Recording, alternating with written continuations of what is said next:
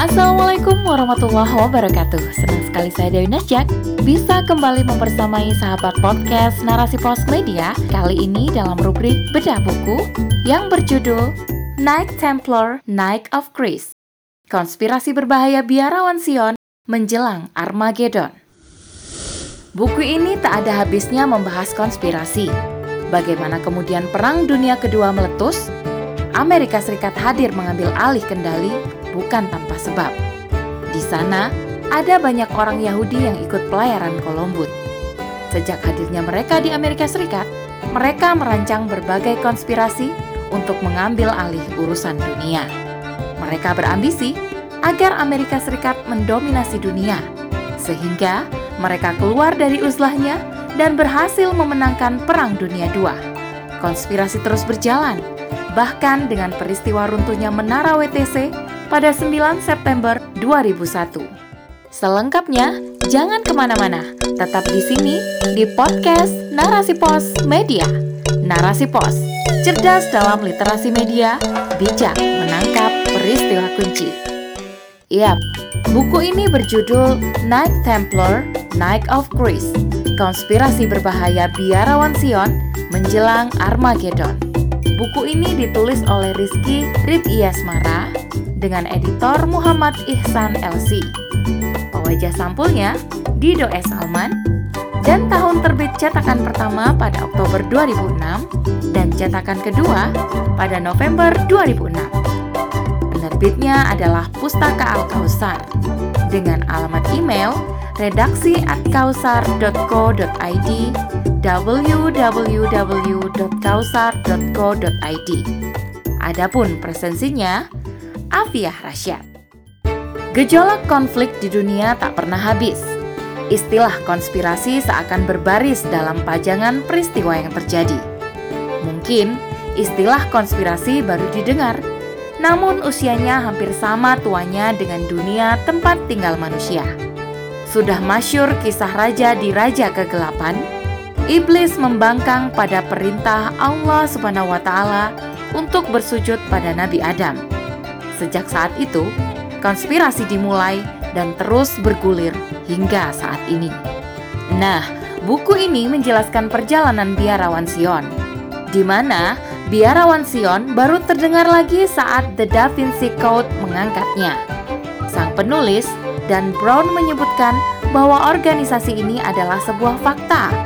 Ada yang mengatakan bahwa organisasi ini didirikan 9 tahun sebelum pasukan salib di bawah komando Godfrey the Bouillon merebut Yerusalem dari tangan umat Islam. Ada pula yang mengatakan organisasi tersebut didirikan bertepatan dengan hari takluknya Yerusalem ke tangan pasukan salib yang pedang dan kaki-kaki kudanya masih berlumuran darah kaum muslim dan Yahudi. Dari literatur yang bisa dijumpai, seluruh anggota Ordo Sion hanya ada di tanah suci Palestina di gereja luar Yerusalem. Hal ini terjadi sampai masa King Louis VII, yakni 1137 hingga 1180, kembali ke Perancis dari Perang Salib di Yerusalem yang membawa serta 95 Ordo Templar. Ordo ini merupakan ordo militer Ordo Sion Buku ini menjelaskan lebih jauh tentang konspirasi di tanah suci Palestina erat kaitannya dengan Ordo Sion. Ordo Sion ini yang menjadi cikal bakal biarawan Sion. Organisasi ini memiliki Grand Master atau Maha Guru biarawan Sion yang biasa disebut Nautonier. Maha Guru ini adalah juru kunci kebijakan biarawan Sion. Bahkan Buku ini menuliskan sejumlah maha guru itu. Buku ini mengungkapkan betapa misteriusnya Night Templar dan biarawan Sion. Meski sulit mencari pembuktian mengenai biarawan Sion, namun banyak catatan literatur meyakini bahwa biara Sion dan Night Templar di Yerusalem sesungguhnya untuk menjaga sesuatu yang paling berharga dan mencari sesuatu yang belum ditemukan yang diyakininya berada di bawah reruntuhan kuil Sulaiman atau Solomon's Temple. Biarawan Sion dan Knight Templar diduga kuat menjalankan misi suci yang diperintahkan majelis tertinggi Ordo Kabbalah yang keberadaannya lebih rahasia dan misterius yang berada di atas para pendeta tertinggi Yahudi sekalipun. Buku ini menggambarkan bagaimana perang salib yang pelik hingga akhirnya Naik Templar dipukul mundur oleh Panglima Militer Salahuddin Al-Ayyubi.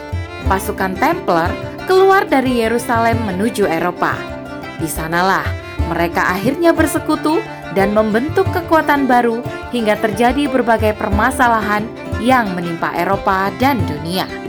Perang Dunia Satu pun meletus tanpa bisa dihalangi. Buku ini juga menyajikan serangkaian peristiwa, termasuk permasalahan Eropa. Revolusi dan perjuangan membuat Eropa bergeliat untuk memangsa kaum Muslim. Kongres Zionis Internasional pun berlangsung di Swiss. Acara ini diprakarsai oleh konspirasi Yahudi internasional. Mengingat banyak orang Yahudi yang lari ke daratan Eropa saat mereka kalah di Perang Salib tatkala pasukan muslim dikomandoi oleh Salahuddin Al-Ayyubi. Wajar jika Eropa memanas dengan perkumpulan mereka. Kongres di Swiss ini berlangsung selama tiga hari, yakni pada 29 hingga 31 Agustus 1897 diikuti oleh 15 negara. Buku ini lebih jauh menjelaskan ketika Hers tengah menggodok rencana penyelenggaraan Kongres Zionisme Internasional I, konspirasi Yahudi internasional mengirim utusan kepada Sultan Abdul Hamid II, seorang khalifah di kekhilafahan Turki Utsmani. Ketiga utusan Hers itu bertujuan meminta hibah tanah Palestina. Namun, Sultan Abdul Hamid II tak menemui mereka. Konspirasi mereka terus berlanjut menggerogoti tubuh khilafah Utsmaniyah. Mereka tak bosan dengan konspirasinya untuk meruntuhkan khilafah. Hingga akhirnya, aksi mereka berhasil lewat upaya penyusupan, pembunuhan, dan cara keji lainnya. Hanya 27 tahun setelah Kongres Zionis Internasional I berlangsung, khilafah runtuh di tangan antek Inggris Mustafa Kemal Atatürk pada 3 Maret 1924. Buku ini pun menjelaskan sosok Kemal Atatürk. Dia seorang Yahudi asli dari Slonika. Dia adalah seorang mason dari Lodz Nidana. Selama berkuasa, Kemal Atatürk memperlihatkan watak seorang Yahudi asli yang sangat membenci Islam. Dia melarang azan dengan lafaz Arab, menggusur masjid, dan mencabut seluruh ajaran Islam dari kehidupan, dan menggantinya dengan aturan Barat. Buku ini tak ada habisnya membahas konspirasi. Bagaimana kemudian Perang Dunia meletus, Amerika Serikat hadir mengambil alih kendali bukan tanpa sebab. Di sana ada banyak orang Yahudi yang ikut pelayaran Columbus. Sejak hadirnya mereka di Amerika Serikat, mereka merancang berbagai konspirasi untuk mengambil alih urusan dunia. Mereka berambisi agar Amerika Serikat mendominasi dunia sehingga mereka keluar dari uzlahnya dan berhasil memenangkan Perang Dunia II. Konspirasi terus berjalan, bahkan dengan peristiwa runtuhnya Menara WTC pada 9 September 2001. Perjalanan konspirasi yang dijabarkan buku ini hingga masa New World Order and the Great Israel akan membuka mata para pembaca. Bagaimana konspirasi yang ada bisa berjalan sempurna? siapa dalang dari semua permasalahan dunia, terutama di negeri-negeri Muslim. Kerusakan demi kerusakan di muka bumi mencapai puncaknya, tatkala kaum Muslim yang banyak sangat tak berdaya. Namun, sebentar lagi akan ada masa di mana cahaya Islam akan kembali bersinar terang. Wallahu a'lam bisawab. Demikian rubrik bedah buku kali ini.